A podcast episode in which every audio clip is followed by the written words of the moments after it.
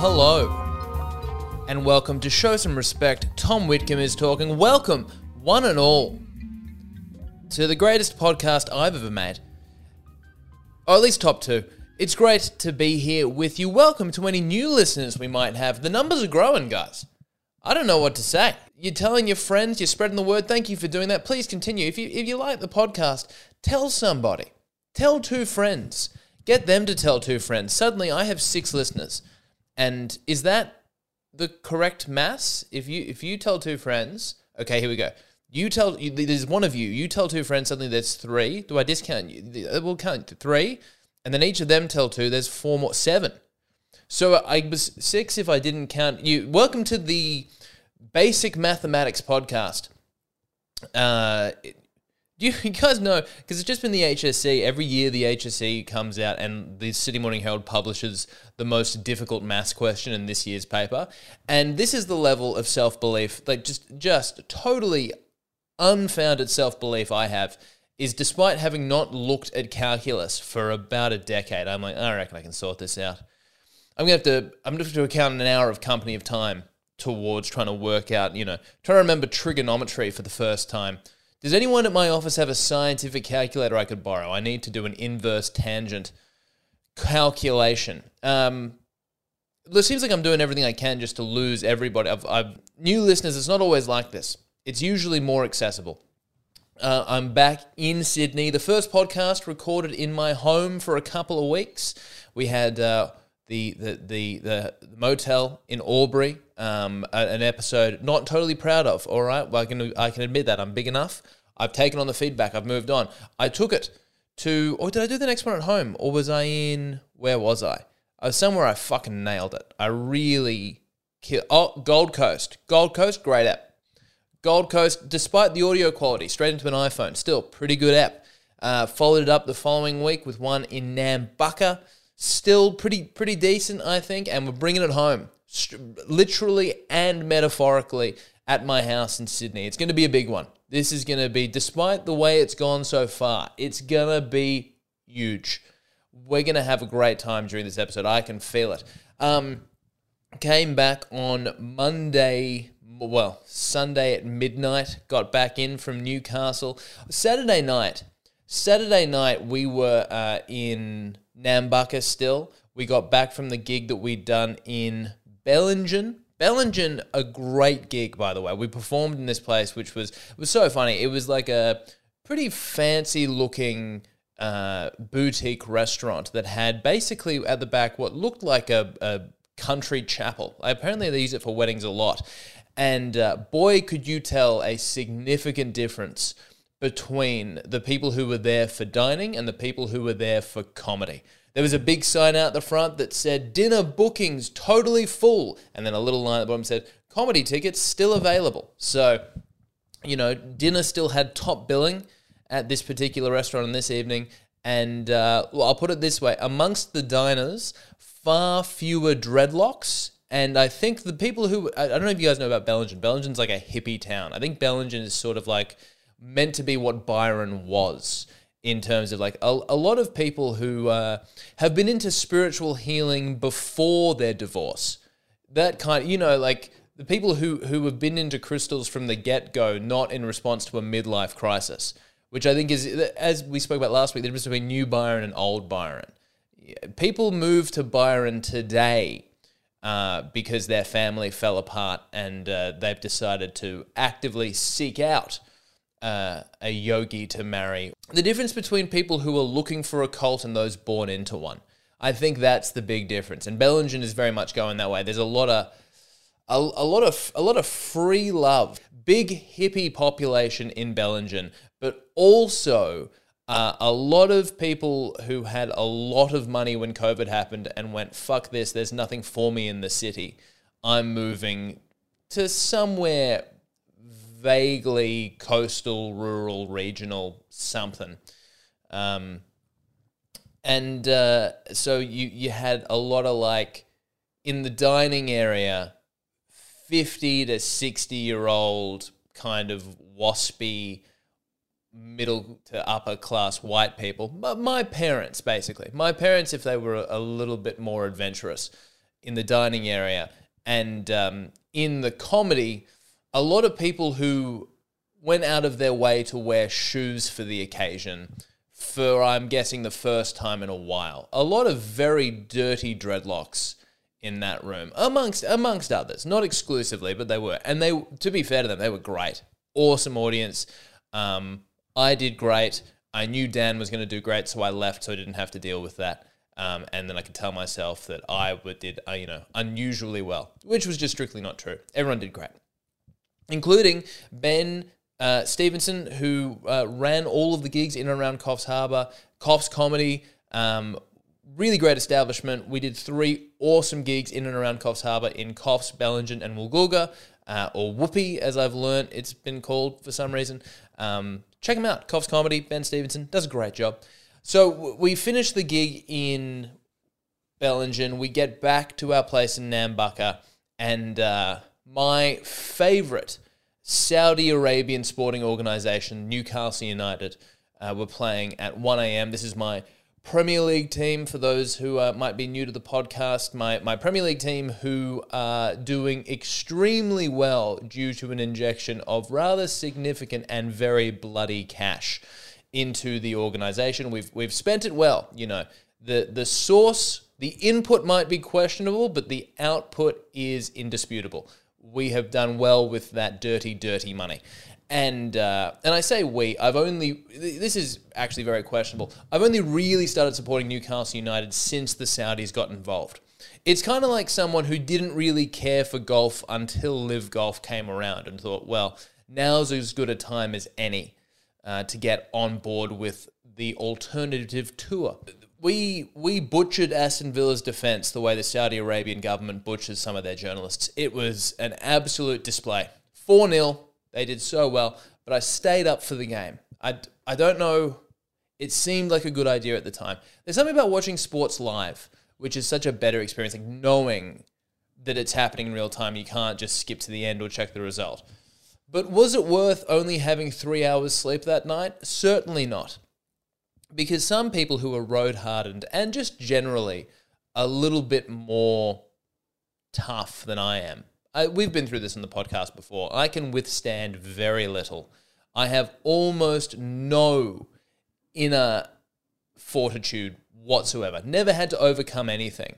Um, some people, some people live on like two hours sleep a night, whether that's because they have they're nursing a child or a drug dependency they just operate at that level, and more power to them because I have I have half a bad night's sleep, um, and God, my my week is a write off. Uh, I got to start hiding all the sharps in the house just in case I get a little bit carried away with with a, a little case of the sads, and. Um, boy, was Sunday a fucking struggle. We had to be up at eight. I think I went to bed at four no, it had to be up at seven. We had to be out at eight. I don't know.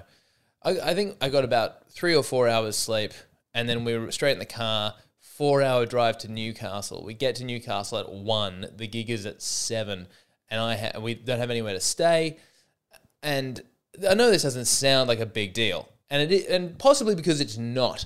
Uh, but also, it felt like a big deal to me, and if it feels like it to me, I don't know if you really need to know any more. I, I think who who is the judge as to what is a big deal, if not uh, the person at the center of the universe, that being uh, Tom Whitcomb, host of Show Some Respect. Tom Whitcomb's talking. Thanks for tuning in.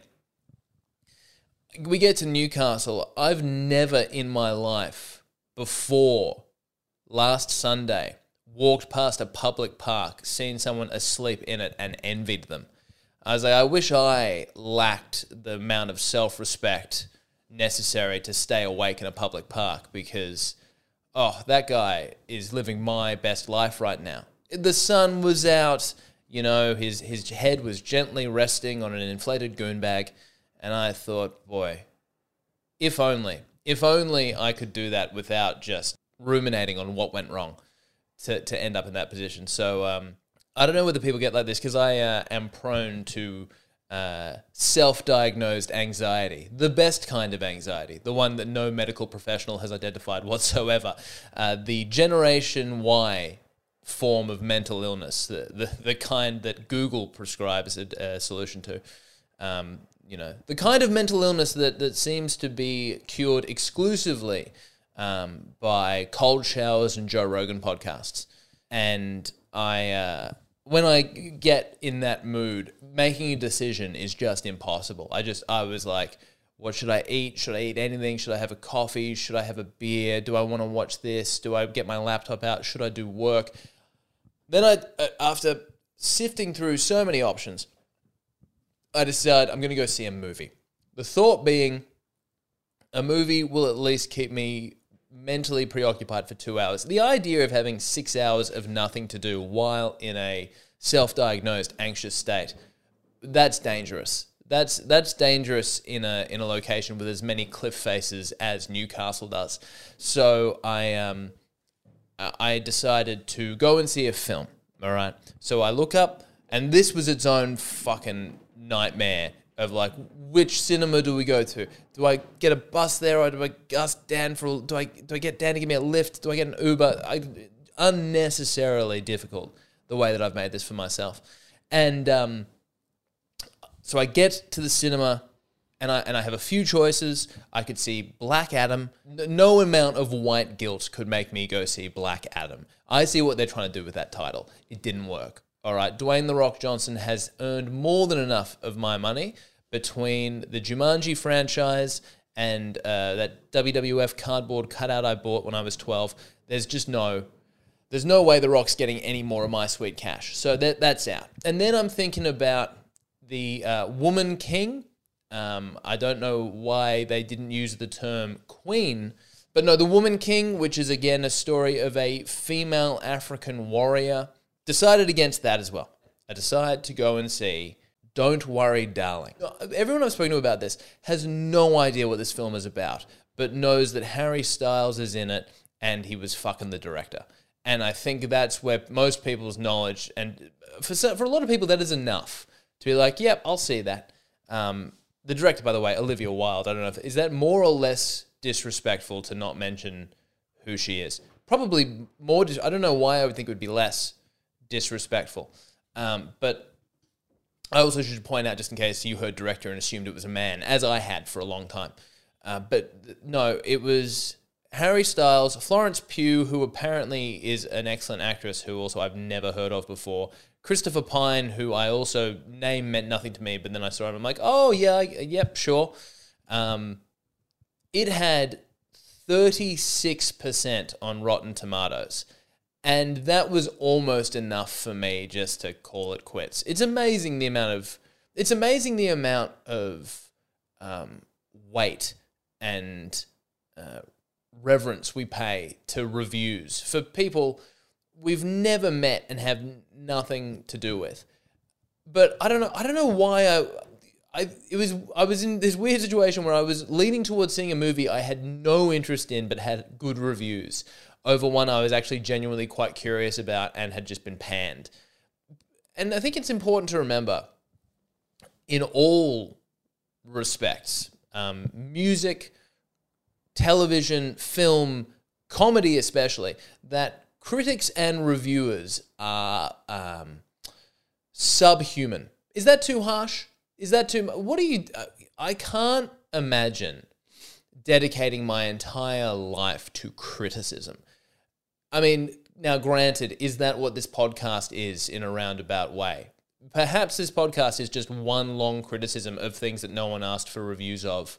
Uh, and with no number score given at the end. Although now we do the three, two, one. Actually, I guess there technically is a number score at the end. Let me change my tact. Re- criticism is only valid when coming from me.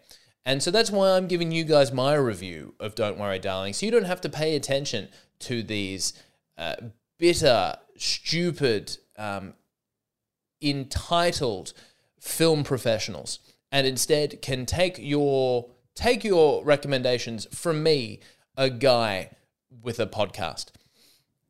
Um, don't worry, darling. I thoroughly enjoyed it, to be honest. Uh, without giving too much away, um, worth the price of admission alone just to see an alternative reality where Harry Styles is uh, gross.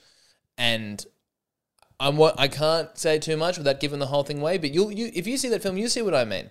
There is a good ten minutes where Harry Styles uh, becomes a real like not, and I don't mean um, in terms of his values or his ethics or morals. Like who cares about that? I'm talking about what really counts. What's on the outside, uh, where where Harry Styles is just really unattractive through the magic of studio makeup. It's truly phenomenal what they what they can do, uh, and that in of itself, worth it, worth it. That's in my mind. That's what Harry Styles looks like from now on. Um, after the movie, I was intrigued because I was like, I kind of enjoyed that. Like, don't get me wrong, it wasn't the best film of all time, but I, I had a good time. And uh, I thought, oh, I'd be interested to know why Chris had it. So I listened to a podcast, and the podcast was entitled uh, "Is Don't Worry, Darling the worst film of the year?" Because clickbait fucking works. And if you want evidence of that, here's this. I fucking clicked on it and then listened to a 50 minute podcast of these two toss bag reviewers talking about this film just analyzing it to death, to the to the level it never deserved. A level of scrutiny just totally unnecessary. And look, did the film make sense? No. Was it consistent in its themes? Of course not. Were there parts of the film that made absolutely no difference to the overall vibe of the film and therefore probably were entirely unnecessary? Yes, of course there were. Does it mean I didn't like it? No. And if I liked it, it must be good.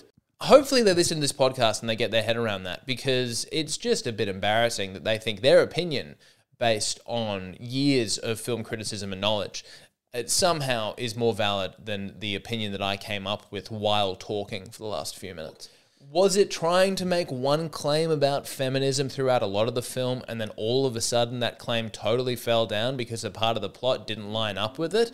Yes, it did, but that's what happens when you let a woman direct, okay? oh boy, there it is. There, there, there it is. Um, now, we were for the new listeners, guys, go ahead and Google irony and uh, and and you will have the foundation of my entire career. A little little bit more that's been happening in my world because hey, why not?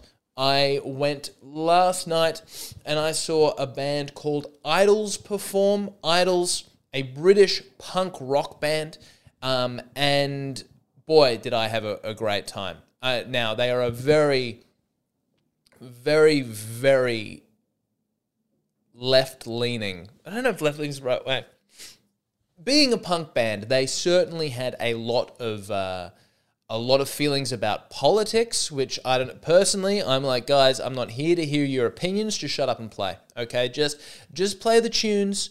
All right, I don't need to, I don't need to hear it. All right, I love punk rock as much as the next guy, but uh, when you're playing punk, keep your ideas to yourself, okay?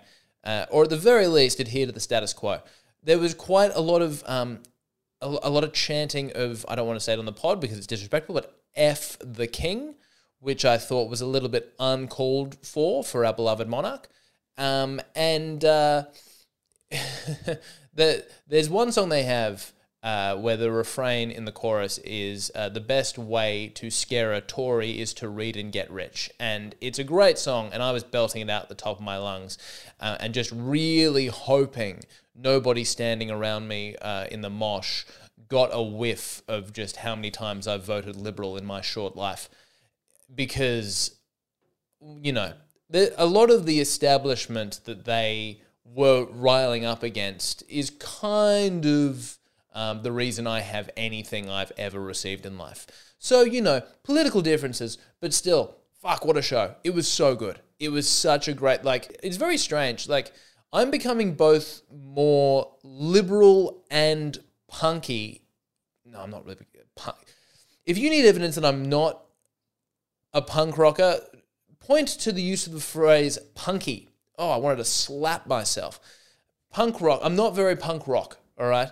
But I am li- I'm listening to it more and I'm becoming less conservative as I get older. I'm like the Benjamin Button of conservative politics. Um, but uh, they these guys sing songs about toxic masculinity and rape culture and loving oneself. and also look like every single one of them could beat the shit out of me and two friends I hand select. Individually, I mean, one on three. I don't know two people tough enough that I could invite in to back me up in a fight where they wouldn't still wipe the towel with all of us. And and uh, it's it's they're such a great band. They're so excellent. I had such a good time. They're so exciting, so entertaining, so tight. It just reinforced the thing that I've realized again and again and again, which is comedy is so much worse than music. Did I already talk about this when the Arctic Monkeys album came out? Comedy is so inferior to music. Music is so much better in every way. It's harder, they put more effort into it. My mate Ian put it well last night. No one at the end of a comedy show starts chanting, one more joke. One more joke. No, at the end of the comedy show, it's like, that's more than enough jokes. Thank you very much. You'd have to be, you, you imagine having the best joke you've ever written and keeping it in your back pocket when the show is finished, just expecting them to call out for an encore. You could never do that because comedy is very unimportant in the grand scheme, like stand up comedy, I would say.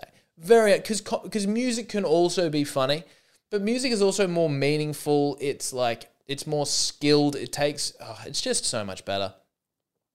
It's so much better. Comedians are so lucky we're not musicians because the amount of effort musicians put into it, these guys were touring as a band for like 14 years before they made it. Uh, as a group of five or six, five of them, five of them, all honing their instruments, writing songs, living on tour buses. See, this is the thing. There's a phrase that they say all comedians wish they were musicians and all musicians wish they were comedians. And I think that is kind of true. But the reason comedians want to be musicians is because music is so much better. The reason musicians want to be comedians is mu- is co- comedy is so much easier. When you when when you talk to musicians, they're like, man, you don't have to wait for anybody. You don't have to worry about a gear breaking down. You don't have to find band members. You don't have to deal with a bass player. Yeah, yeah, it's easy. That's why any of us make it because none of us had to work that hard to get there. Um. Anyway, what a what, check out IDLES if you check them out on YouTube. They got a they got a great performance from Glastonbury of a, a, song called "Don't Never Fight a Man with a Perm." It's so good. They're just like consummate professionals, great musicians, excellent performers. Big big fan. Bought a T-shirt. That's how much I liked it. Bought a T-shirt and then immediately realized I didn't really have that money to spend. But here we are. While we're on the topic of entertainment, uh, James Corden is having a fucking shocker at the moment, isn't he? Isn't it great? James Corden is the Nickelback of comedians in that he is so successful for somebody who, on appearance, only seems to have people who fucking hate him. Like the amount of discourse of people who just truly despise James Corden. There must be a silent majority of James Corden lovers just too cowardly to bring it up, given the amount of shit he cops everywhere.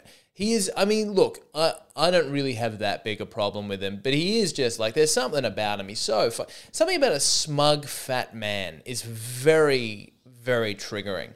And I think that is more of a comment on the types of men, smug, fat men who have existed in the past. They tend to be sex pests. And I don't think that's James Corden's issue, but he is, like, there's just something about him. He's very, like, just on the surface, quite unlikable. And then he just keeps backing it up. So many stories of like people who've worked on his uh, film sets and stuff just getting totally blanked by him, of fans asking for photos and him just brushing them off entirely. There was the thing where he got banned from a restaurant after the other day for dressing down a waiter. Now that's the one I will defend. Waiters uh, have had it too good for too long, and don't get me started on waitresses. They get in tips and they're expecting to be treated well. In addition to that, come on. All right, you can't. You're already getting money for nothing. You know what? You know what the price of a 10% tip is in the US. Um, whatever abuse I decide to, to hurl at you, okay, that's what you're going to have to cop. Um, and look, part of me kind of respects the fact that James Corden just evidently doesn't really give a shit. Like, he's never really made any attempt to be more likable. Uh, and I kind of respect that. I kind of respect that where he's like, hey, you can hate me as much as I want, still got a TV show, fuck you guys. So, uh, hey, more power to him. But uh, but he's had this thing with uh, Ricky Gervais recently. I don't know if you've seen this, but um, he's been alleged to have stolen one of Ricky Gervais's jokes on his television show. Let's have a, a little bit of a listen, shall we? Because if someone puts up a poster in a town square that says guitar lessons available, like you don't get people in the town go, I don't want to play the guitar. I want to play the piano, you piece of. Well, then that sign wasn't for you. It was for somebody else. You don't have to get mad about all of it. All right, that's James Corden's version of this joke, told on his late night show earlier this week. Let's go back to 2018 and let's hear Ricky Gervais say the exact same words in a slightly different British accent. That's like going into a town square, seeing a big notice board, and there's a notice guitar lessons, and you go, but I don't want guitar lessons.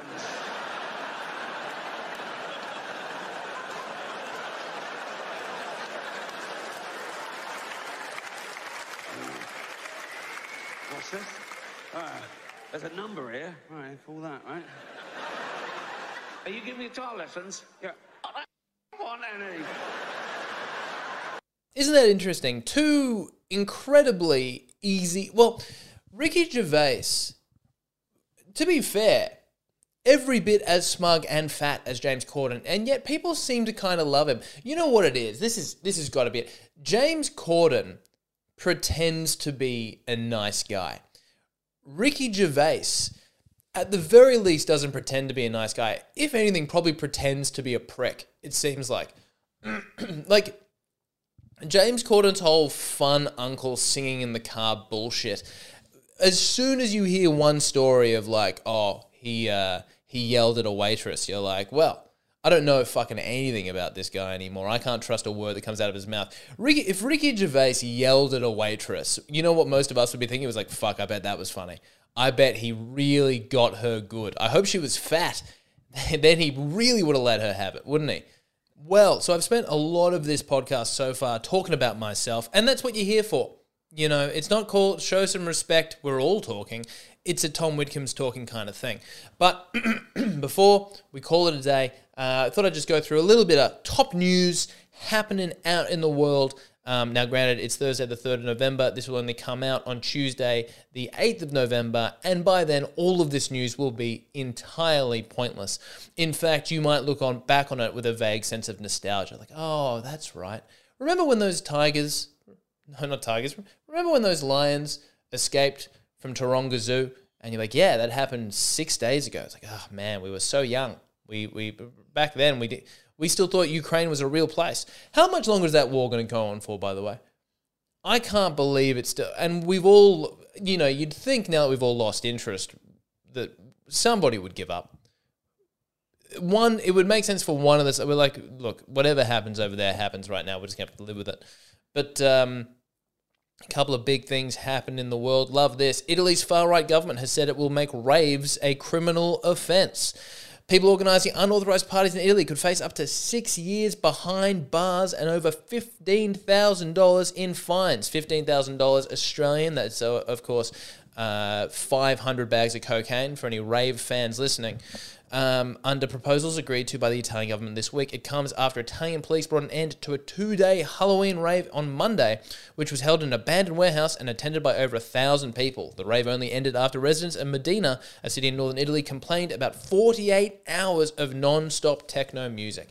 Now, throwing rave organizers in prison is something that I think is objectively wrong, but I am subjectively a huge proponent of you know, I think it's not fair at all that people who throw raves should be imprisoned for that. I don't think it deserves to be labeled as a crime. But also, my life would be better if raves stopped existing, um, or at the very least, unencumbered. But you got to think for the most, for the vast majority of us, you know, for those of us with um, loving families and productive jobs, do we really need raves? Anymore. And now I know good friend of the podcast uh, and recent father James Dunlop is a big rave fan, and um, you know you got a you got a child now, James. You need to grow the fuck up and stop going to raves. Okay.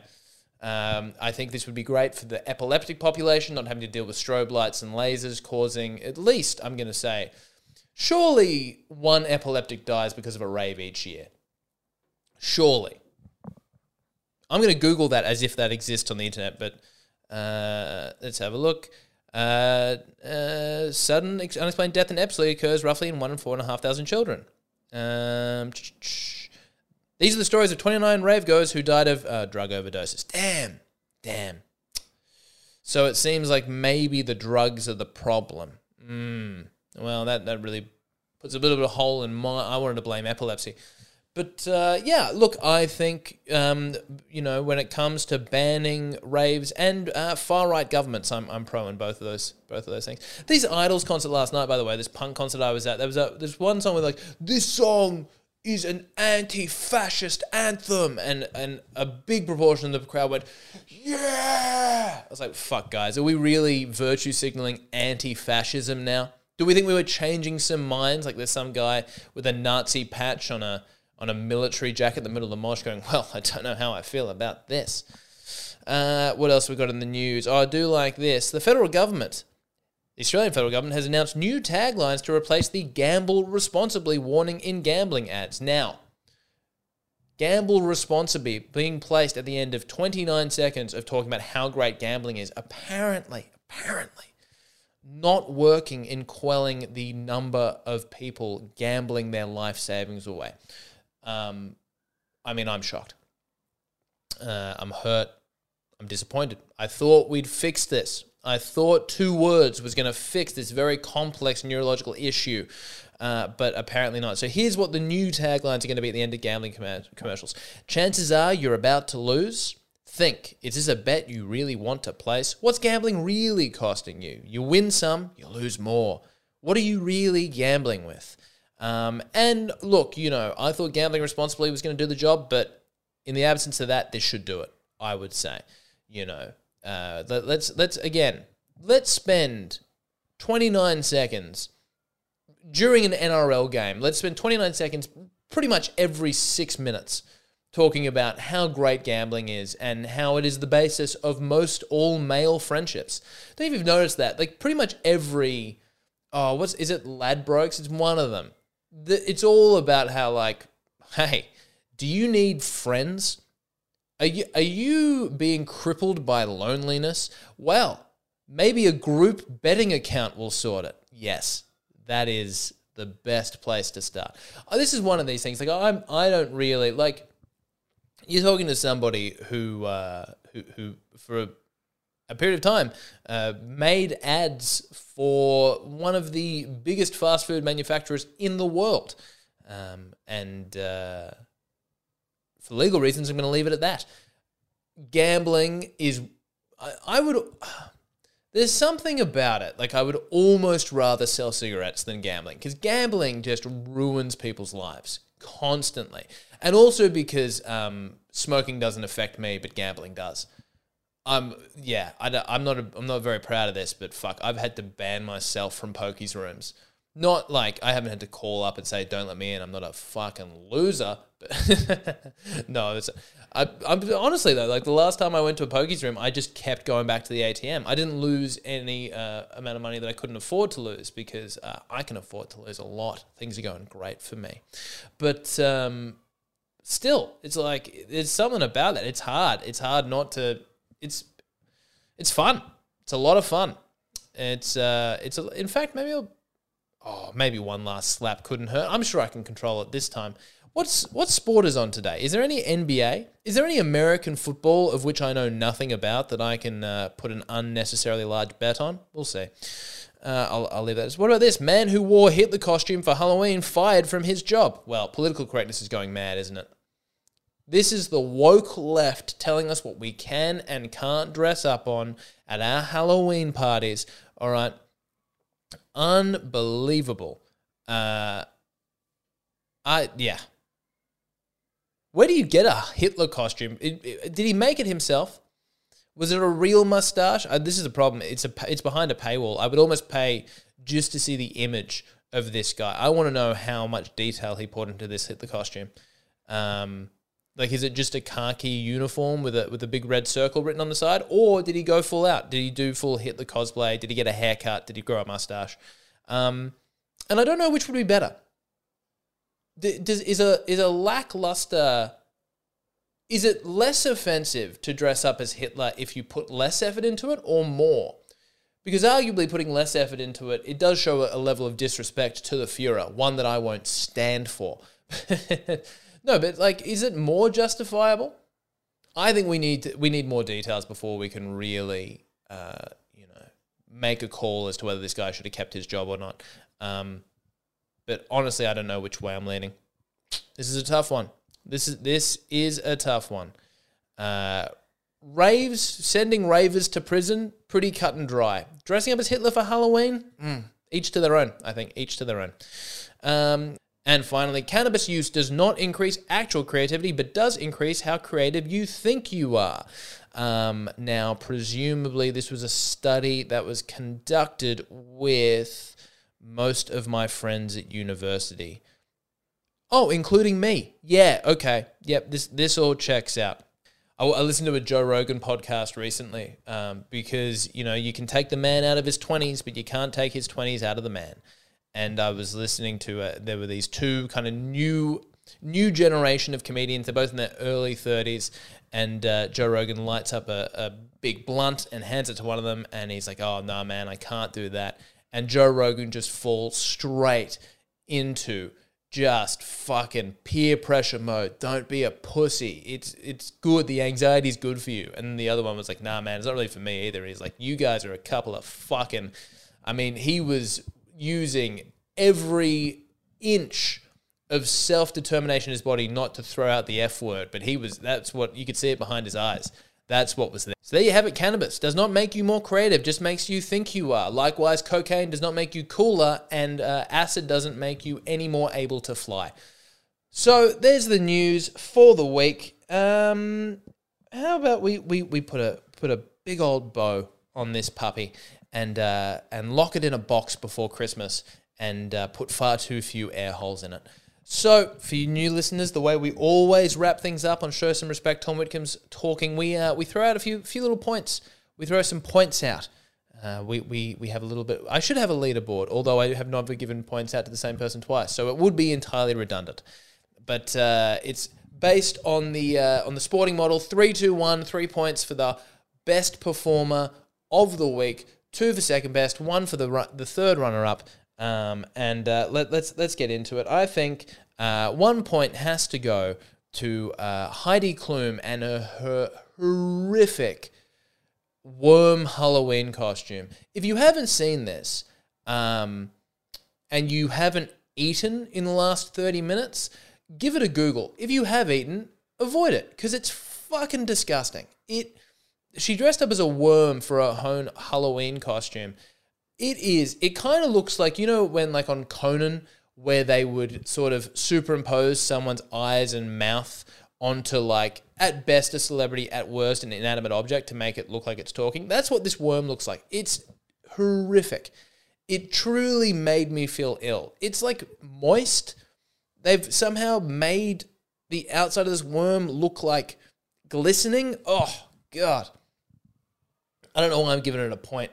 I, I give her a point for making it through an entire evening in that dress without just throwing up all over herself. I mean, a point really should go to whoever convinced her that was a good idea because it is truly, oh man. I've only looked at it sh- very briefly and it and it's still, it still hurts. I don't like it at all. Two points. Uh, two points have to go to uh, the, the the man who dressed up as Hitler for Halloween, and you know, look, say what you like about him, but much like his inspiration, he was courageous, if nothing else. It, it was a big risk what he did. Much like invading Russia, huge risk. And much like invading Russia, doesn't always pay off. So, look, fair play to him for having a good old crack at it. Uh, and look, you know, maybe next year, try, I reckon a Mussolini costume or even uh, a Chairman Mao costume, presuming you don't do the eyes, could could still play you could definitely get away with a Stalin costume. Such is the hypocrisy of history. But uh, yeah, good, good on you for having a go. I'm sorry about the job. Um, I'm sure there is some kind of far right leaning activist group that you could pick up some kind of volunteer work with, maybe. Um, you know, I think the best thing that we can do as a society for people like this is disenfranchise them and uh, push them to the extremes. That always seems to end well. And three points goes to uh, my comedic inspiration, James Corden, for just trying to blatantly rip off a Ricky Gervais joke. No, actually, I, I, let me rescind that. Three points goes to whichever writer managed to slip that under the desk for whatever happened, because that's presumably what's happened, right? James Corden hasn't been like, hey, I'm going to go tell that Ricky Gervais joke verbatim.